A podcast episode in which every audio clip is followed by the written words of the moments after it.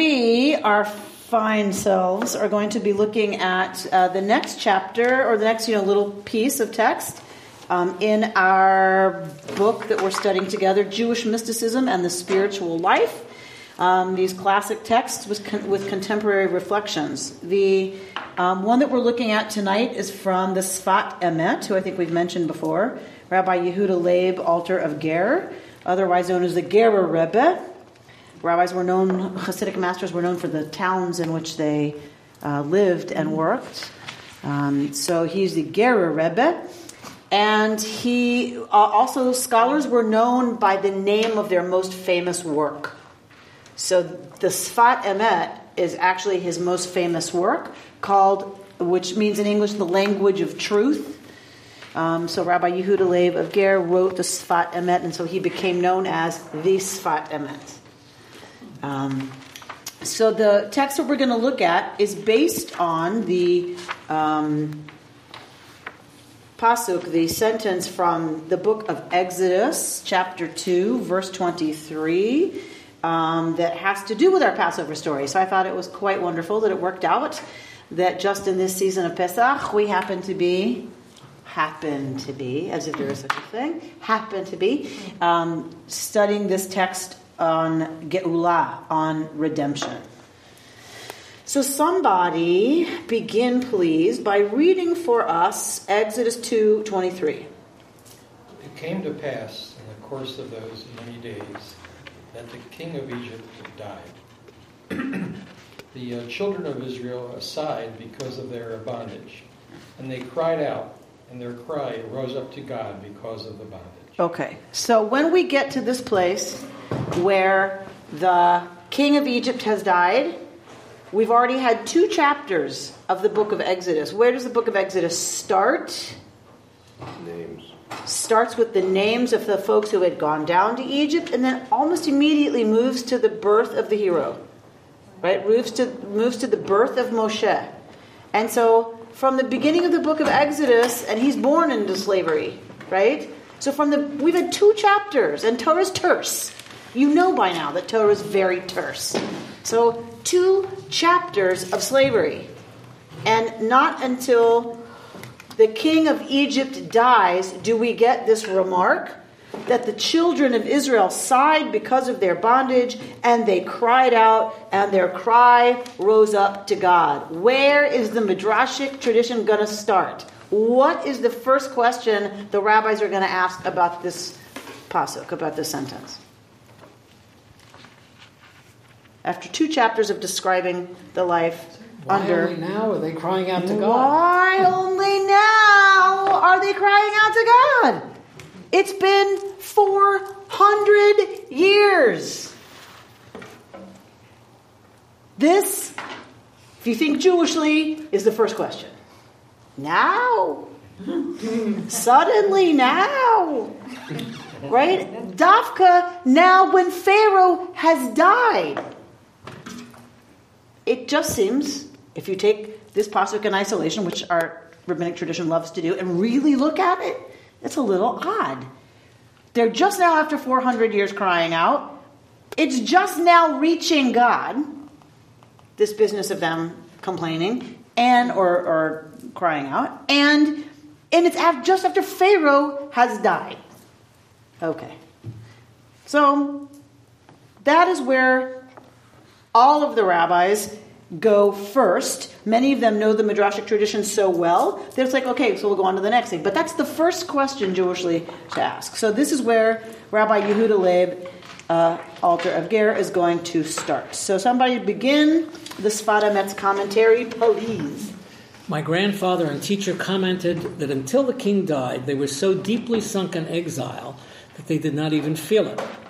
But now the process of redemption began, and they became aware of their exile and started to sigh.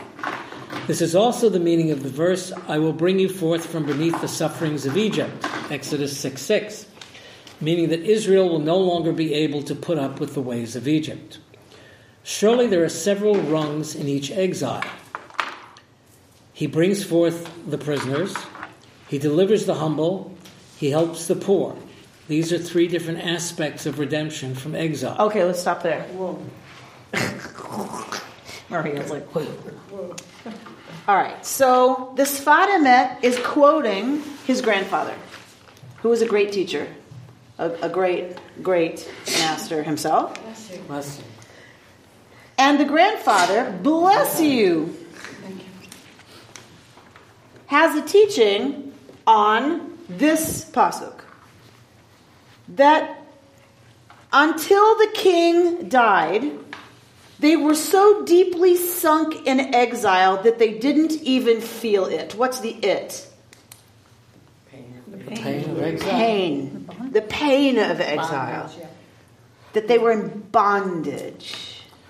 Now, exile and bondage are not the same. They are not the same thing.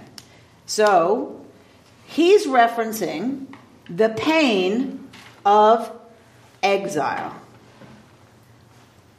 Right? So, already there's been a leap from what we assume, which is the pain of bondage, to something else. The pain of something deeper, something bigger exile, the state of exile. Because remember, this is redemption, right?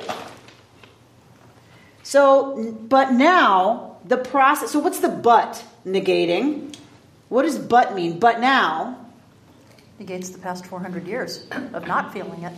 So, so they are somehow now feeling it, and that is a huge shift. The but now is huge, right? But now the process of redemption began, and they became aware of their exile and started to sigh. The, the process of redemption began, and they became aware of their exile and started to sigh. So it seems like exile is spiritual because certainly they knew they were slaves. Didn't take 400 years to figure that out. and they knew they weren't in their original home. Didn't take 400 years to figure that out.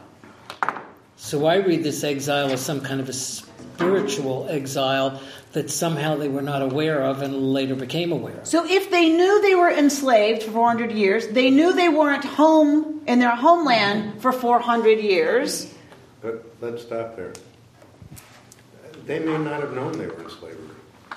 You can adapt and become accustomed to what you have to live with. So that certainly is a part of where he's going, right? Is there is a way one but what's the thing about the frog? You put a frog in water and the slower you turn up the heat, like he'll, the frog will boil.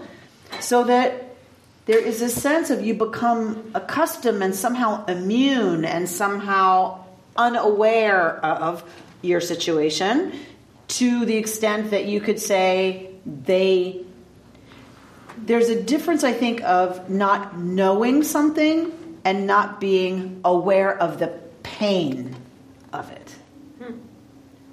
so they'd known they're in bondage like as just okay let's just put that as as knowledge because they know they have to report to the mines or to you know like the Because that's all they knew. because that's all they knew. So they at least knew that. They know they're not in some place where their ancestors came from. Okay, okay, okay, they knew that. What they didn't seem to really know, though, was that they were in exile. What's the difference? What, what's the difference between exile and slavery and not being in your native homeland? That's it. You're not being in your native homeland. That's So, but it seems that that's something they already kind of knew, but now they know they're in exile. I think that goes to Bert's point that they became a level of consciousness. It's an exile from all dimensions of yourself. There's dimensions. Yeah, I, yeah, I look at it spirit. Being sentient. I, I agree. with Yeah, they're they're not an exile. This is not an exile from where they lived, but if you want an exile from God or connection with God. So there's something about galut, right?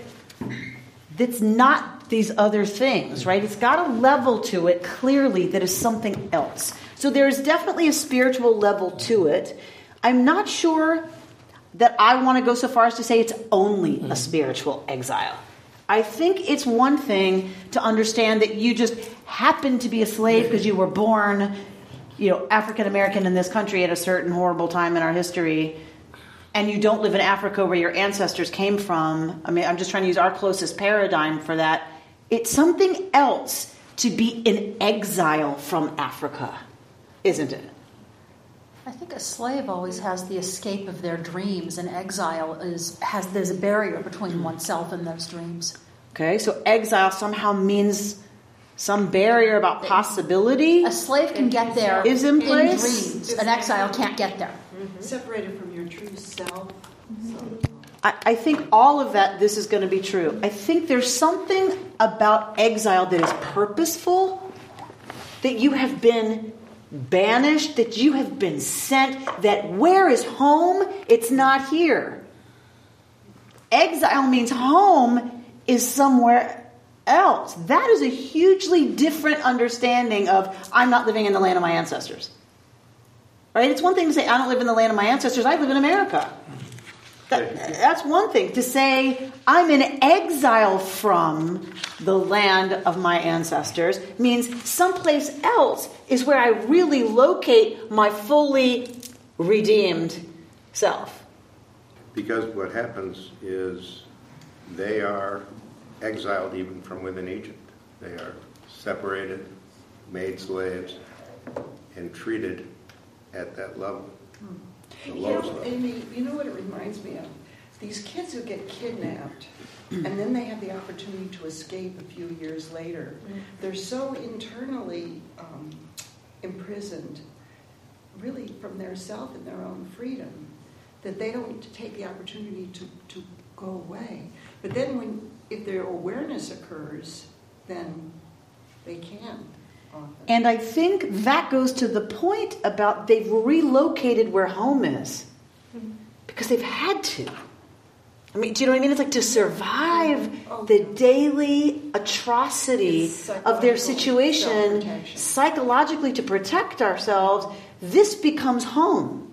Because if I continue to locate real me, real life, real everything home somewhere else, what does that mean about where I am? Well, we're going to see what it means about where I am.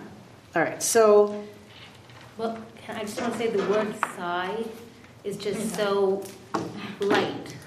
You know, it just seems like if they had any realization of what they were enduring, there would be a lot more going on than just sighing. well, they sighed first. Started.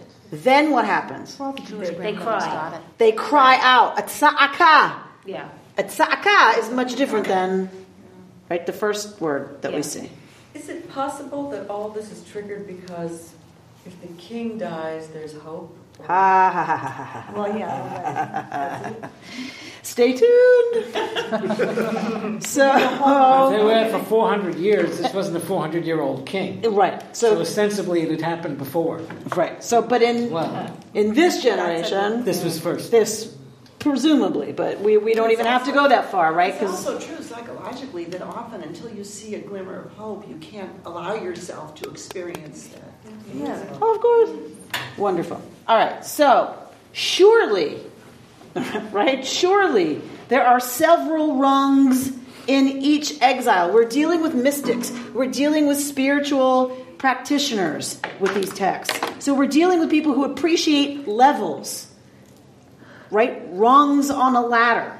Nothing is ever going to be simple and straightforward, right? So, so he's going to look deeply, as is the tradition, at the mystical tradition, at the rungs that go on, the levels that go on in each exile.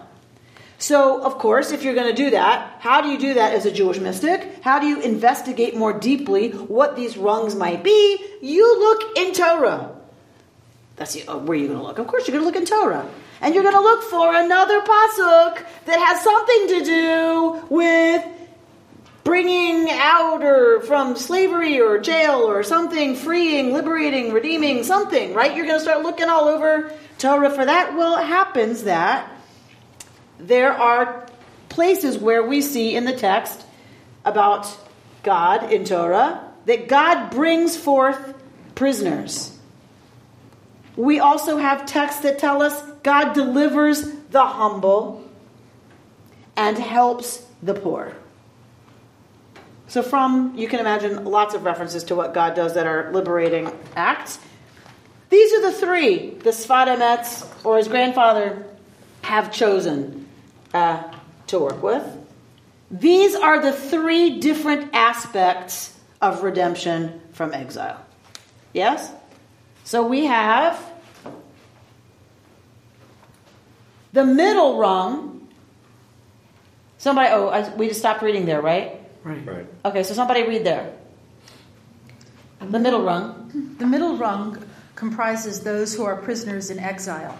They are unable to broaden out that point of the divine life that is within them. They need to be brought forth from that prison. The humble are the righteous. They themselves are not really in exile, but they remain there only for the common good. Such was the case with Moses, who had already been a shepherd. He was prepared for redemption.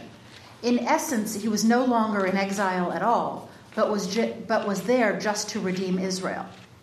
The same was true of the light in those 70 souls who came into Egypt. They were there just to make for redemption. This is, he delivers the humble. But he helps the poor refers to those lowly ones who do not yet even feel their exile. They are in need of the greatest salvation. This is the beginning of redemption. I will bring you forth from beneath the sufferings of Egypt. This is why there are four terms for redemption mentioned in the Torah. There are those three, and the fourth is, I will take you as my people. This is the purpose of redemption, the uplifting that was the reason for the entire exile.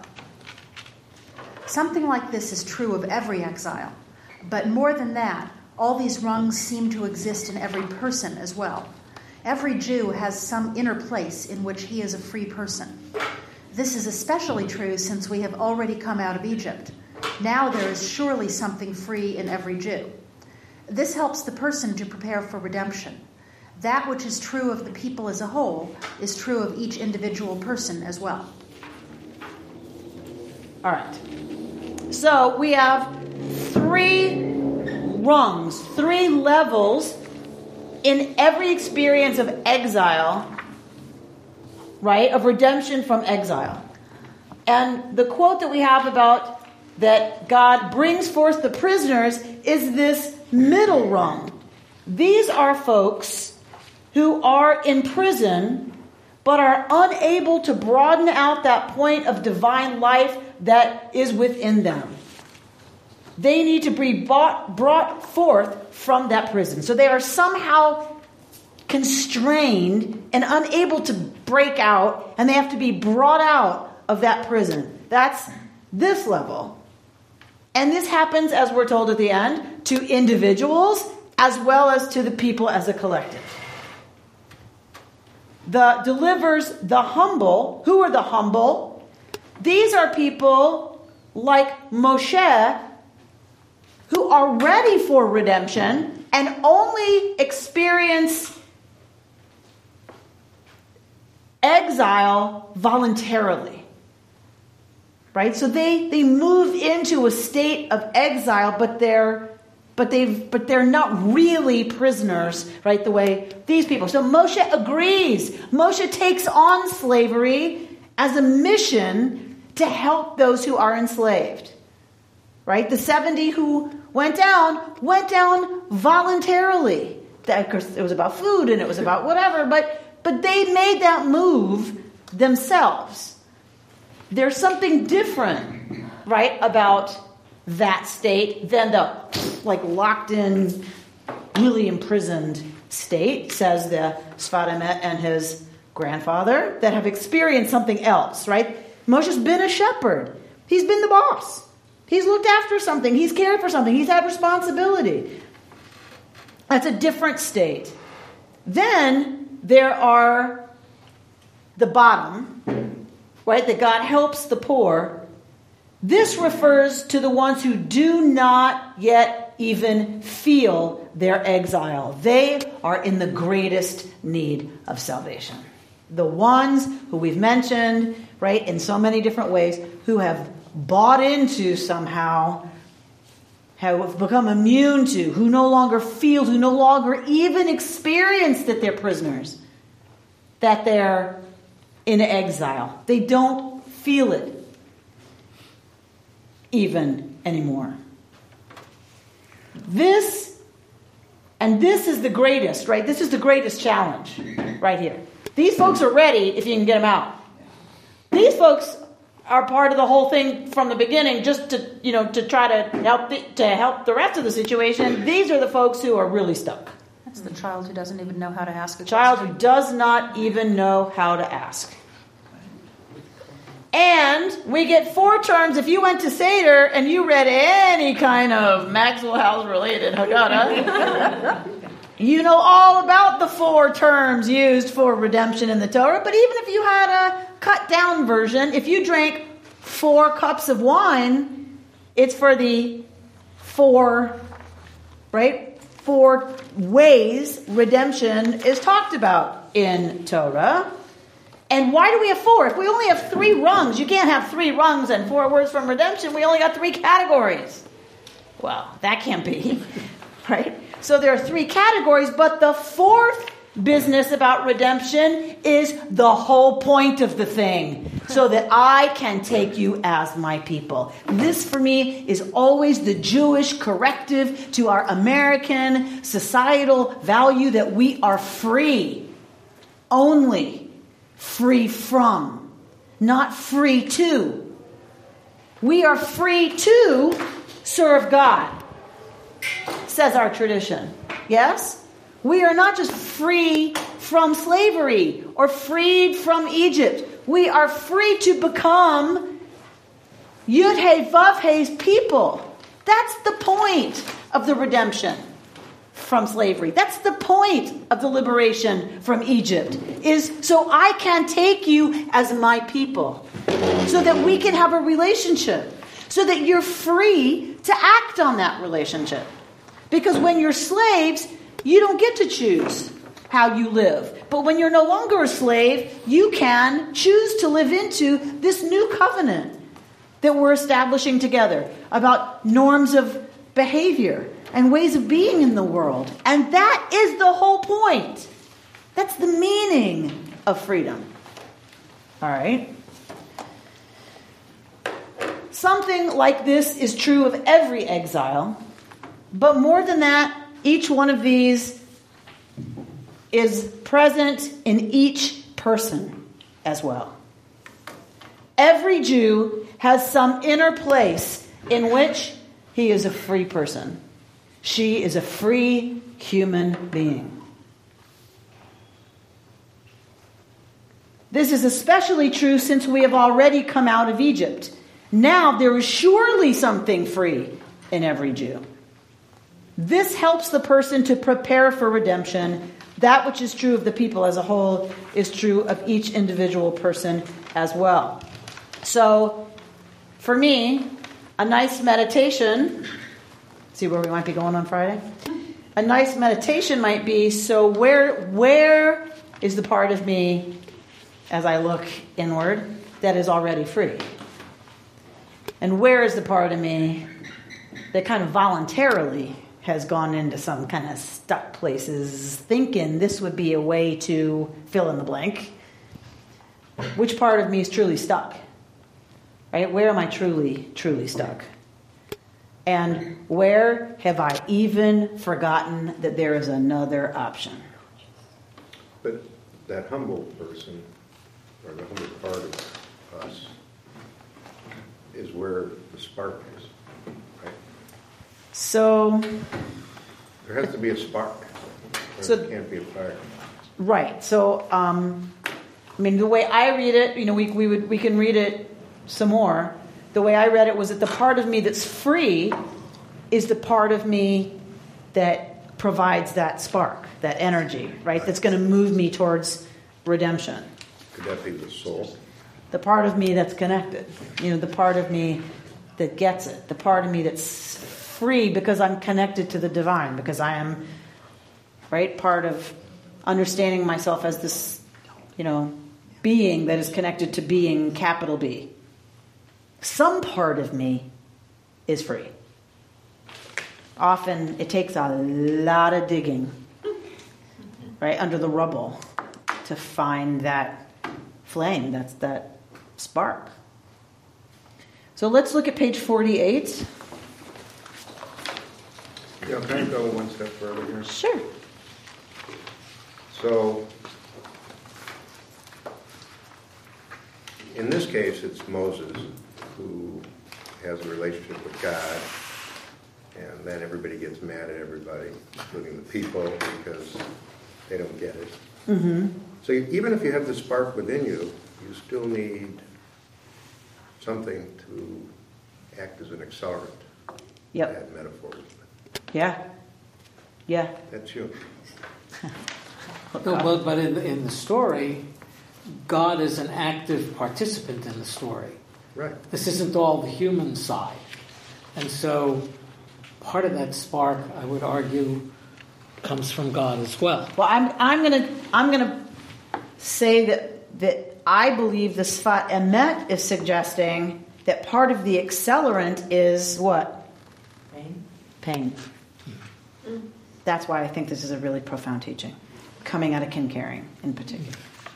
Pain is the accelerant. So, I mean, I, I'm just floating that. You'll, you'll see if we think that's true by the end of our study. But I think that's part of the power of this Why teaching. not hope? And the one can't do much without the other.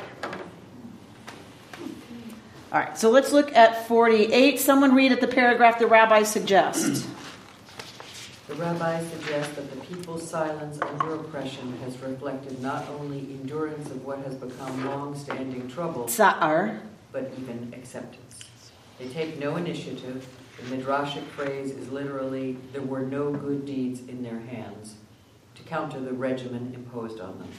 Nor can they even envision a moral universe in which the term Ma'asim tovim. good deeds could have meaning. Go on. Oh. In the midrashic imagination, what jolts them from passivity is the torturer's extremity. When they experience themselves as in their death throes, they call out in a way that arouses God. Yet the emphasis remains on powers external to the people. God is the only subject of a powerful series of verbs that lead from perception to understanding to intimate knowledge and experience. Vayadea Elohim.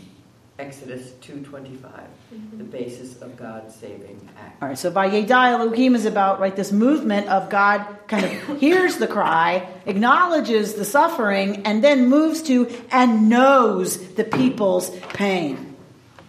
So remember, whenever we use Yud Dalet Ayin, you know, that word for knowing, we mean intimate knowing. And so from just God kind of hearing the cry to God knowing the people's suffering is a movement. And in the Midrashic imagination, it takes great pain. And it's a horrifying, it's at the top of your page 48. uh, It's a horrifying, one of the horrifying ways the rabbis imagine that pain coming into focus, right? It, being so bad.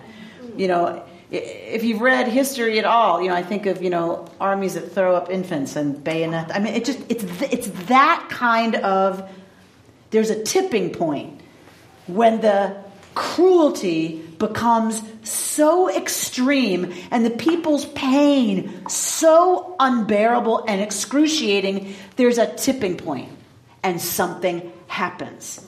And when that happens, they experience themselves like as a people existentially and maybe even individually right, as in their death throes it's that bad. It has become that horrifying. That intolerable that they that some movement happens right? Something shifts. So even in that the rabbis in the the our commentator Judith Kates is saying it's still located outside of them. It's some outside force, some outside power. That's they're calling out to something outside of them. Right? It's still located out there. All right, so go to the Sfat Emet, that paragraph. Me? Oh, The Sfat Emet, quoting his grandfather, Rabbi Yitzhak Meir, moves the response to the Midrashic questions inward. The people's silence, for him, reflects apathy, an inability or unwillingness to feel. He suggests that if we allow ourselves to feel at all, that will inevitably involve feeling pain, unsatisfied desire and longing, and loss, all of which he considers as galut, exile.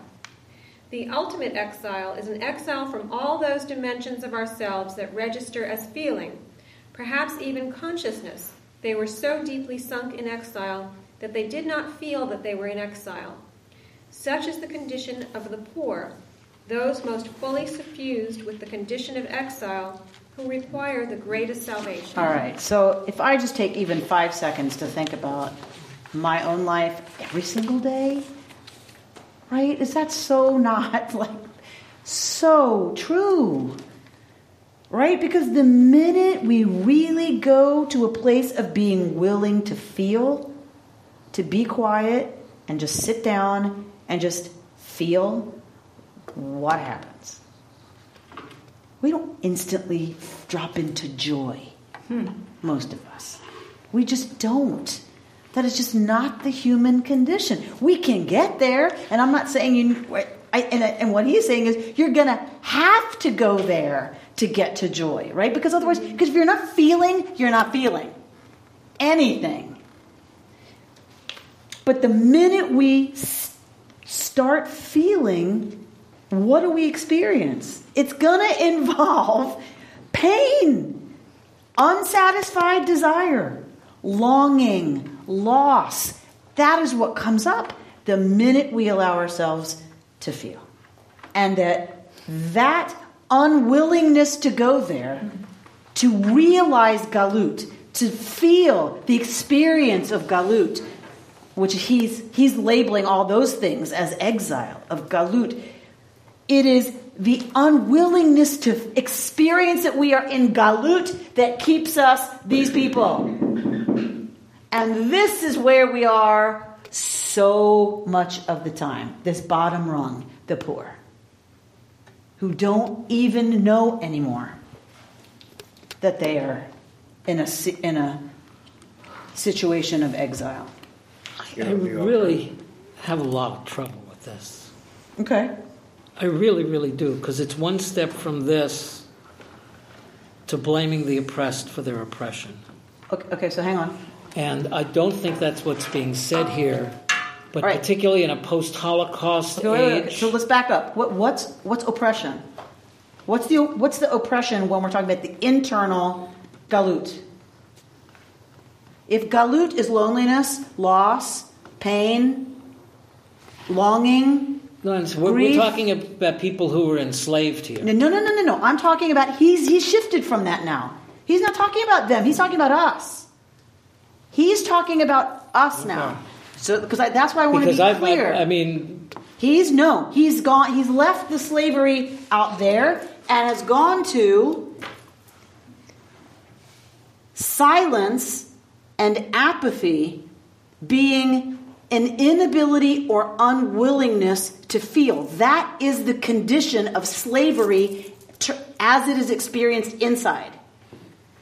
Then, then, then galut is you know an awareness of galut is an a willingness to experience our knowledge that we are in exile is willingness to face the pain the loss the anguish the longing that is our human experience of exile. And it's only when we are willing to feel that that we have any possibility of moving towards liberation And redemption The other side is addiction. Absolutely. Well, that's part. That's part of the whole thing. Apathy, unwillingness to feel, completely is about addiction. Or psychopath, psychopathology. But the only the only thing for me about psychopathology is I don't know how much control people have over that. The, he is talking about our unwillingness, not inability. And To that to me, feel. unwillingness is to me controllable. Inability is not. Unwillingness is. So a psychopath, I don't know how much will it, you know, I don't know how, I'm not a psychologist, so I, or psychiatrist, I don't know. But it suggests to me a disorder mm-hmm. about choice. He's all about, this is the regular brain, the regular heart, the regular person who anesthetizes or has become anesthetized and on some level chooses to stay there because it's easier and not, not that not that it's good or great or fantastic. He's not saying that. It's less threatening than facing the feelings we know are going to happen when we stop eating when we stop shopping when we stop drinking when we stop having sex with whoever comes in our path right when we stop that stuff we know what's going to happen we're going to feel. And the condition of doing anything to push away the experience of pain, right, um, is the condition of slavery. The pain is the condition of galut, which is our lot. All of us. That's our lot as human beings. Here's, but the teaching doesn't end here, so let's stop here. It doesn't end here. This right. This is the beginning of the teaching, right? Forty-nine. Somebody read a third line down in the middle of the line. What changes? Now we're talking about the people in our story, the people Israel in the story of Exodus. Somebody read. What changes? Why the juxtaposition of the king of Egypt died and the children of Israel groaned? Ingeniously, he suggests that the death of the king of Egypt can be understood as the death, the pushing out of existence of the kingship of Egypt the dominance of that state of apathy or perhaps fear of feeling that prevents what Avivah Zornberg calls conscious alienation. To become aware of the pain of one's existence, to resist assimilation into one's condition of need, pain, or suffering, is to begin a process of change. All right, so going back to our Exodus text, what is he suggesting? What changed? The king of Egypt died and now they groan? Why? Why now? Ingeniously, he suggests that the death of the king of Egypt, don't understand it as the king of Egypt stopped breathing and his heart stopped beating. That is not what it means. There's a much deeper meaning. Torah always has a much deeper meaning for the mystics, yes? Or for all the rabbis. So, what does it mean? Read it instead as the kingship of Egypt died.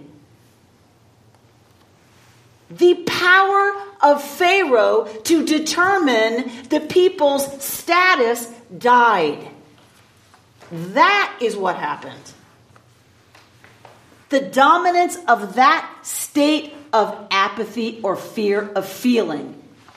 That's slavery, right? If we're going to equate that to slavery, right?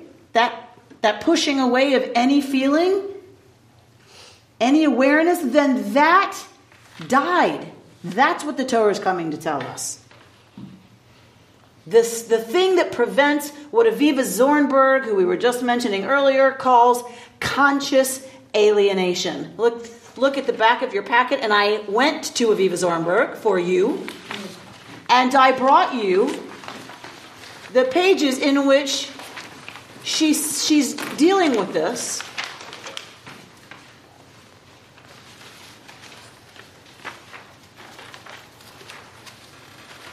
in the middle of that page 33. The final point of the process is, quote, their shriek for help from the bondage rose up to God. End quote. That is, the cry is transmuted into a prayer. Out of the brutalized silence rises the cry, which is one of the essential links in the story of redemption. It is not only their ex- willing to experience, but their agony in that pain that releases the cry that will trigger redemption. So, is it possible to have redemption without pain, or does redemption only come through pain? So, this, I think, is a very good question. And my, if I was a betting woman, mm-hmm No pain, no gain. No pain, no redemption. You, we as human beings have to be willing to feel and experience the all of our human experience, or we're not free. We must be willing to hold the all of it before we can move through it. Otherwise, we're stuffing it. There is no way to recover or heal. You know, any good grief work person will tell you you can't. Time does not heal any wounds. Grief work heals wounds, right? So distance helps, yes, but it doesn't heal. Grief is healed through experiencing grief. And until one does that, if one cuts it off or denies it or pushes it away or stuffs it or diverts it in any way, one isn't free of it. You can lug it around behind you. I'm not saying you can't go forward, but you've got Samsonite behind you, you know, with cement blocks in it. Have you seen people walking around like that?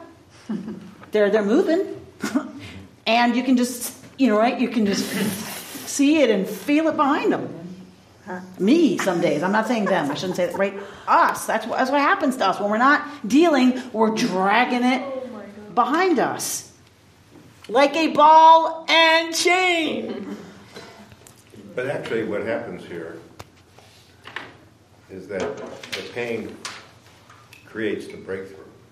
In other words, you- Yes. Yes. You- Absolutely. You can't stuff it.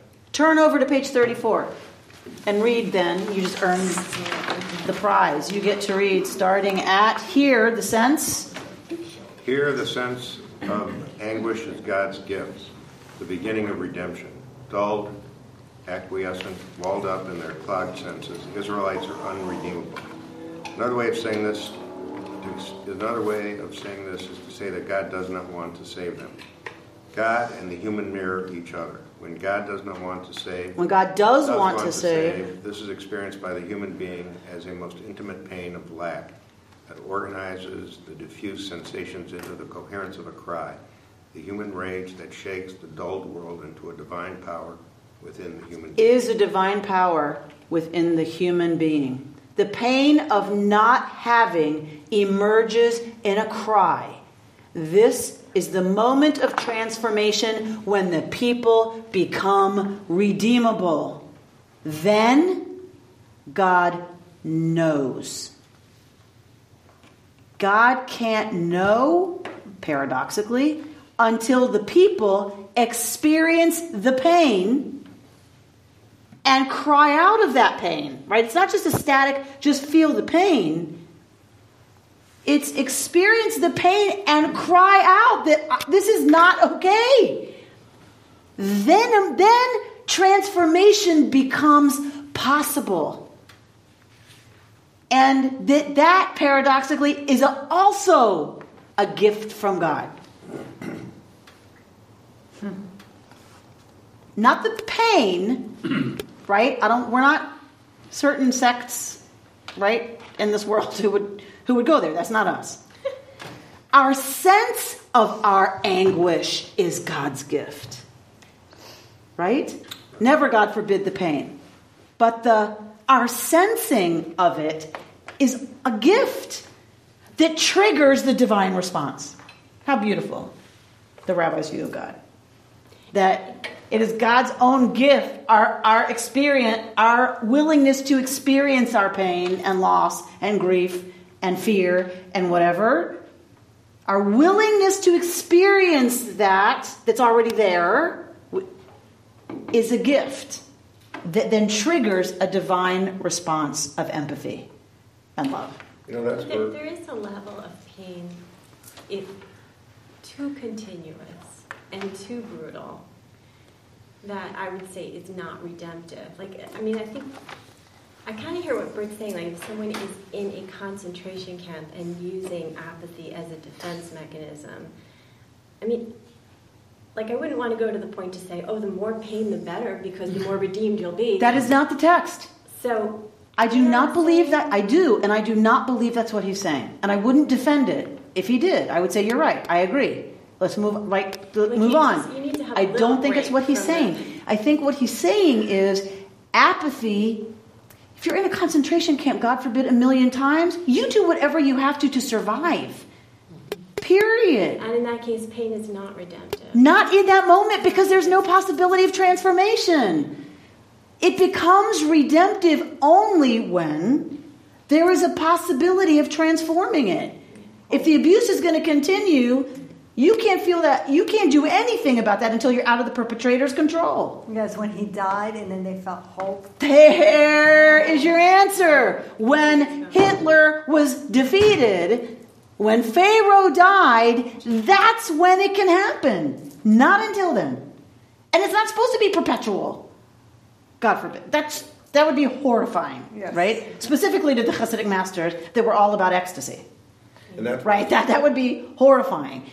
But you can't get to the other side of that trauma until you've dealt with the feelings after Pharaoh has died. Sometimes it's after mother dies. Hmm. But does that mean that people who don't have a lot of tragedy in their lives can't be redeemed? No, but there's not one human being on this planet that doesn't know pain. I don't know. But there are anything. degrees of it. Of course. So Yeah, lucky the person whose only degree of pain is not so bad, No, but for right? these people, for those of us who get locked down, that goes back to that initial spark that exists in all of us. There comes a tipping point mm-hmm.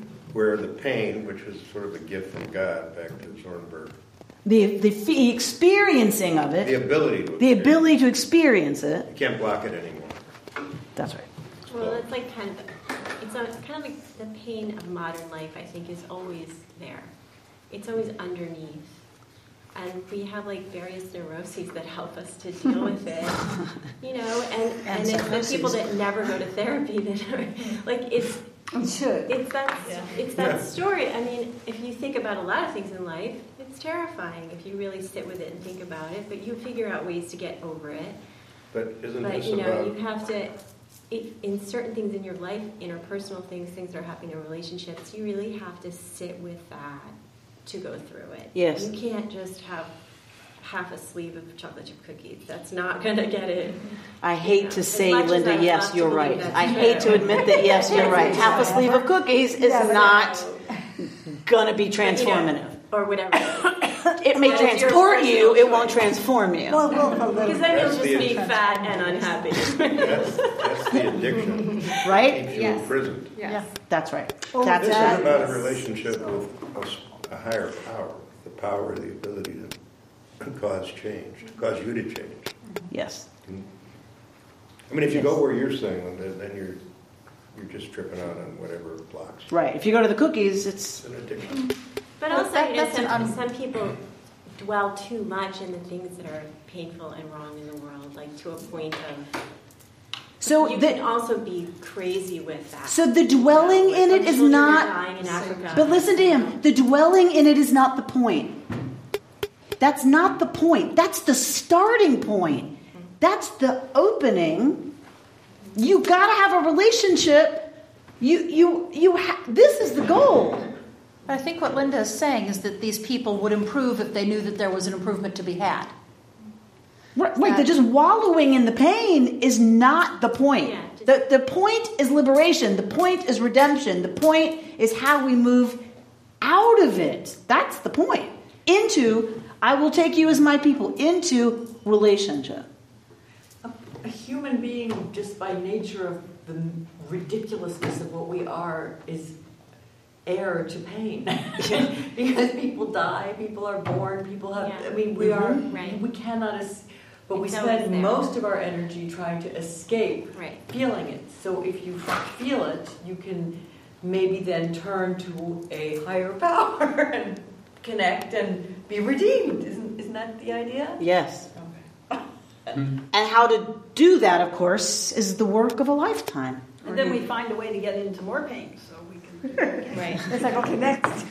So I mean, and pain is not the only way in. That's not the right. That's not the point either. Pain is not the only access point, right? But what he's dealing with is the idea of slavery, exile, and redemption.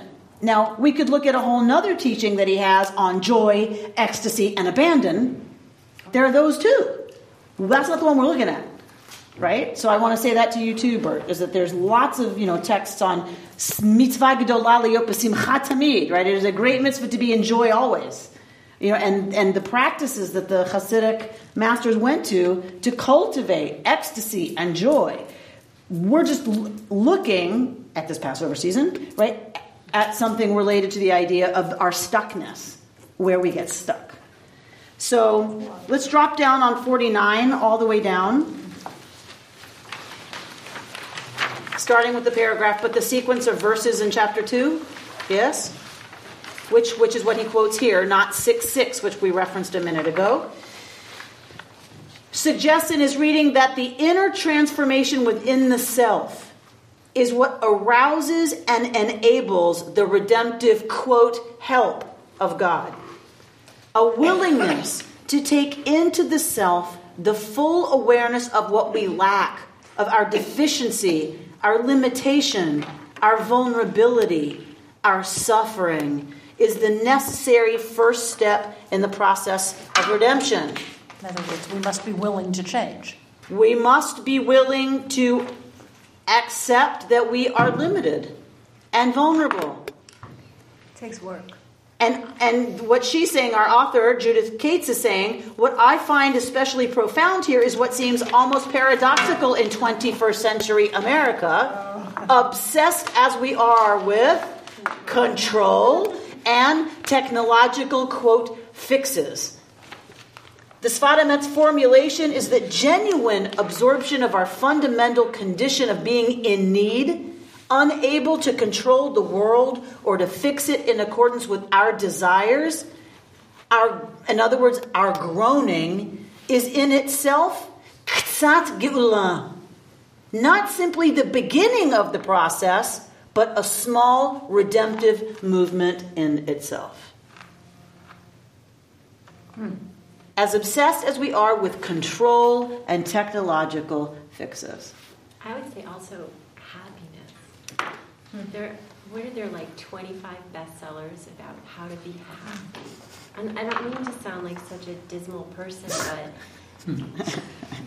it's like you're supposed to be happy all the time. It's like that is the natural state is to try to always be happy, and it seems so.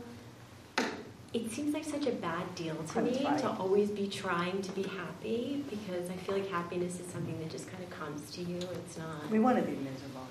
There's a flip side of that, and that is people always trying to be unhappy well, and I in guess, pain, yeah. which is which is the other side of it. I, Yeah. So the, The pity party. the obsession with control either way, Right. either direction, right. is what we are stuck in, is what Judith Kates is saying. In 21st century America, we have this myth and illusion of control that is really unhelpful. Since, P.S., I hate to be the one to put the needle in your bubble, we are not in control. This is the way I, I know, right here. This is the way, and I mean this from the bottom of my heart. It was the first time in my whole life, I, and I had been a rabbi for a while. The only way I understood the tearing of the Kriya ribbon at the graveside and saying the blessing that says, Blessed are you, God, Dayan HaEmet, the true judge. What are you talking about? I'm going to ask people to say that at the graveside? I don't think so until my father died. Six months from diagnosis to death, the most grim and horrible progressive awfulness I've ever witnessed. Unmarried, so I was his caregiver. And when I buried that man, I stood at the side of the grave and for the first time said Baruch Dayan Ha'emet. Because it was the only way I could live with the grief and the guilt had I done this? Had I done that? Had I gotten him to Duluth? Had I gotten him there when he could still walk? Had I gotten him when he was first showings? Right? All of the ways I ate myself up all night long about had I done things differently, he might have lived. The only way for me through that was we do not have control it was the first time I got it that that's actually a spiritual relief. is that we don't control everything. It's, it's bigger than we are. We're human, we're frail, we're creatures of this planet. We get sick, people die. We're to die, right? There's, it's not all in our control, and I think we work ourselves into this twist always thinking that if we just do something differently or read another article or take another supplement, right, right? If I'd have just done, if I'd have I buried a 47 year old woman. We had her memorial service here yesterday. Left an eight year old and a four year old. And there was the suggestion of early childhood trauma held onto is what caused that pancreatic cancer. Why would someone go there? I'll tell you why. Because we think we have control. And it's easier to think, you know, had I done something else, I wouldn't have had this. It's easier to think that than we are creatures and we are fragile and it just happens. But when we can just own the terror that that causes and allow ourselves to understand that we do not have control, it's the beginning of liberation. It's the beginning of redemption. He tells us, Judith Kates writes, that this applies to us both collectively and individually. I hear in this an essential teaching about what makes it possible for us to imagine a different, better condition and to undertake what is even more difficult actually desiring to change, to overcome the fear of change. His insight that it is possible to be so settled into inner exile as not to feel it as exile resonates on every level of our existence, from personal relationships to national and international politics. Right? To say, it doesn't have to be this way. This is, in fact, galut. This is exile. This is not a state we want to stay in, a status we want to stay in. What would that do if we, if we nationally and internationally owned that we are in a state of galut? What would that mean?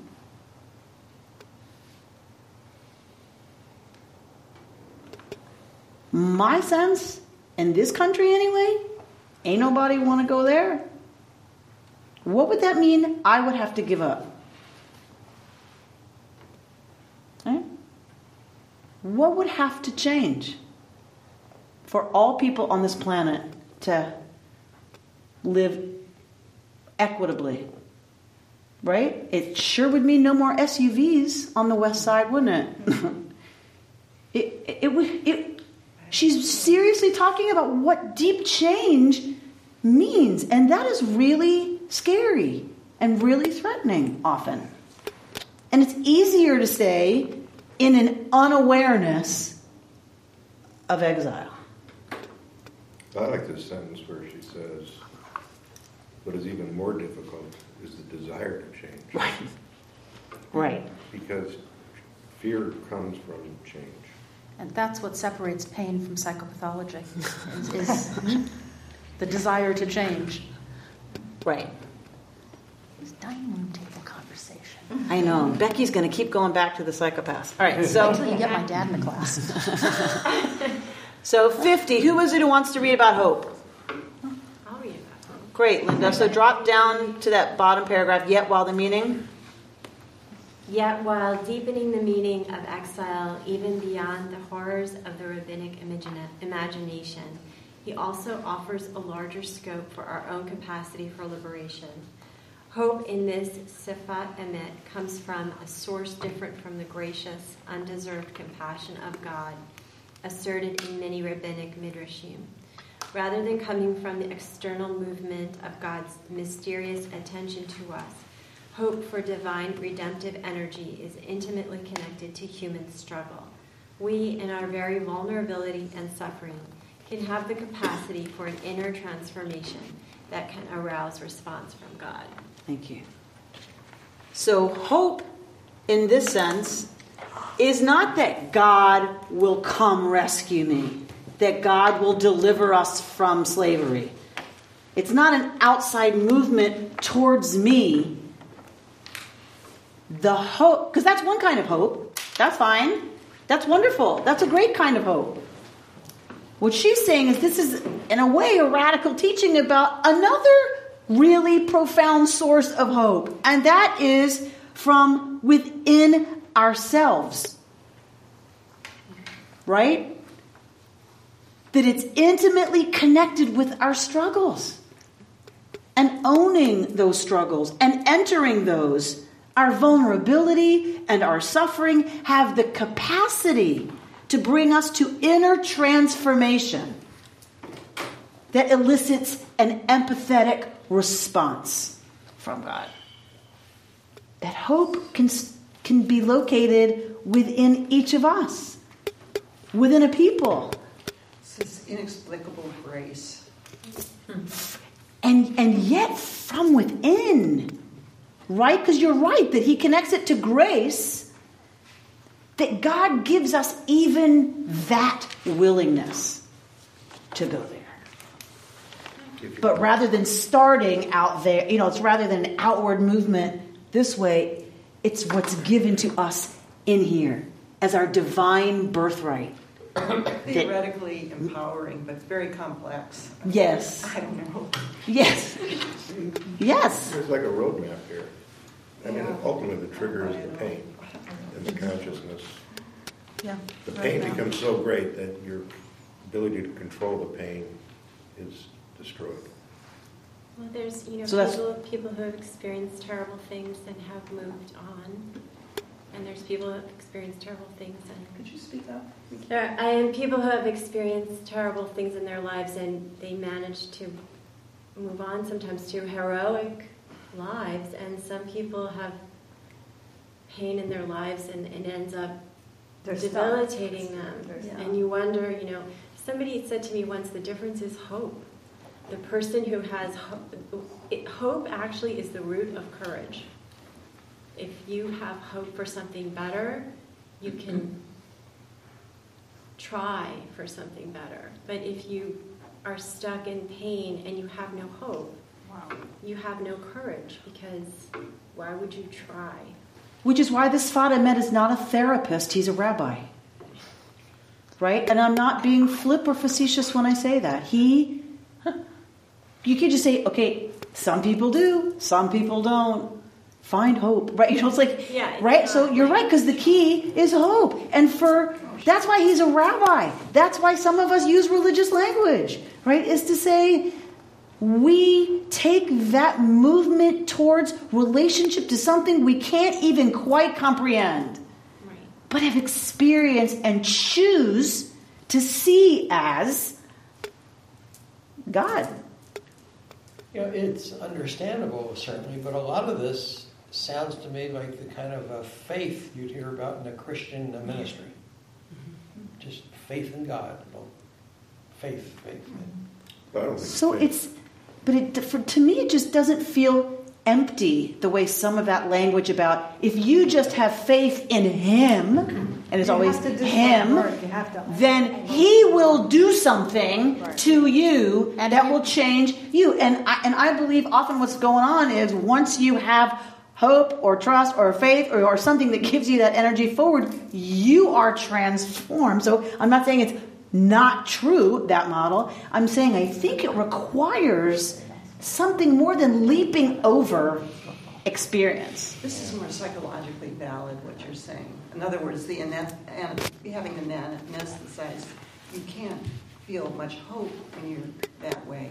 And what you're talking about is this inner struggle that really lights a fire, that enables you to, to visualize hope, really. But you, you And have to that's have, different than this kind of empty evangelical. But you have to have faith that the process will get you where you want to go. Yeah, no, I think you have to be open to divine energy. Well, maybe that's the But then spark. also, you know, That- I mean, I hate to tell you about the genetic so research literature about happiness and, and even religiosity, irrespective of environment, with the twin studies and everything. But I, some of it, you can make alterations, but some of it is hardwired. Some people just. aren't- Sure. So, you know, levels of, you know, what's mm-hmm. normative, 100%. and and that same literature is showing that participation, you know, in some kind of a community of meaning shifts, right? The set point you can't shift so much. But there's other parts of that pie that that you can influence. And and and that's the part we're working with. Right. Yeah. I just know that like my hardest times in life have always been my most productive, you know, results at the end of that. And I just feel like that's when the spark comes into play. Is when you just hit the bottom of whatever. You know, that's when you get redeemed. And it's work. Mm-hmm. It is, You isn't just it? you don't want to live in that place. Right, it's work. Right. But And that- there's but I don't want to live in that place is a desire for change. Right. Exactly. Correct. That's when the spark comes. Mm-hmm. Correct. When when you have gotten to the point of wanting to change, you create change. So When the, you're poor. Ah. Right. So Yitziat Mitzrayim, right? This is when the rabbis read that famous midrash. Don't read Mitzrayim, Egypt, because the Torah has no vowels. Read its liberation, Meitzarim, from the tsar, from the narrows, from the constricted, from the pain, from the trouble, tsar, the trouble, right? It's it's from, the point is to be liberated by moving through that water to the other side. That's the hardest thing when you love someone who's going through, you know, I have alcoholics in my family, and I remember my sister saying to me about my brother in law that she read something in Alcoholics Anonymous or something that you never want to steal someone's bottom. Bottom. You don't want to steal someone's out. bottom, their rock bottom. And it's such a horrifying thought to think, you know, you could really love someone, but if you keep doing that for them, then they never get to the point where they want to change. And that's, I just thought about that. That it's such a, it's such a frightening, horrifying thing when you love someone who's an addict or who keeps going to a place that's self-destructive. And how do you, what's the boundary of helping them versus mm-hmm. Letting them go through what they have to go through? Or you're a parent. Yeah, well, How do you let your child You know, how much hurt? adversity do you protect them from? Right. Like, right? When is it enabling? When is it protecting? When is it advocating? When is it taking away their own learning to be resilient? It, this is a complicated mess of a thing, this, mm-hmm. right? This human journey and we're raising these children who, you know, they, they go to college and they don't know how to tie their shoes. Because they've had so much help, mine included. But I mean, you know, what, when Bert said, well, does someone need pain in order to grow? I think you need some adversity. You know, Well, but, but again, this is not, I, I want to keep coming back to this, and I don't mean to hammer it, but I want to be clear that the Sfat is not suggesting it is the pain that's good or the pain that's redemptive. It's the awareness. It's feeling the pain that's already there. Mm-hmm. Not we should have some because then we grow. I mean, I don't know what he would say about that, but that's not what he's talking about It's here. ine- inevitable. It's inevitable. Existential pain. It's existential. Freezes It just is. The minute you come into this world, the minute you're a soul embodied in person clothing, there is there is loss, there is pain, there is fear, there's anxiety, there's stress, there's there's a lack of control, there's vulnerability, right? There's all of that. It just is. He's not making a judgment about it should be or it shouldn't be, it's good or it's bad. It is. What's not helpful is when we push away from it so hard that we lock ourselves in prison right? That we become anesthetized to galut. Because if you're not aware you're in galut, there's no possibility for redemption and for liberation and for coming home. And for us as a people, that's the whole business. Is about coming out of exile and coming home. So for us, what we're about in this building, hopefully, right, is about providing exactly those kinds of contexts of meaning and hope and, you know, all of that and doing it together um, in a way that helps every single one of us feel like, you know, we have one more ounce of courage and desire and willingness to do what it's going to take.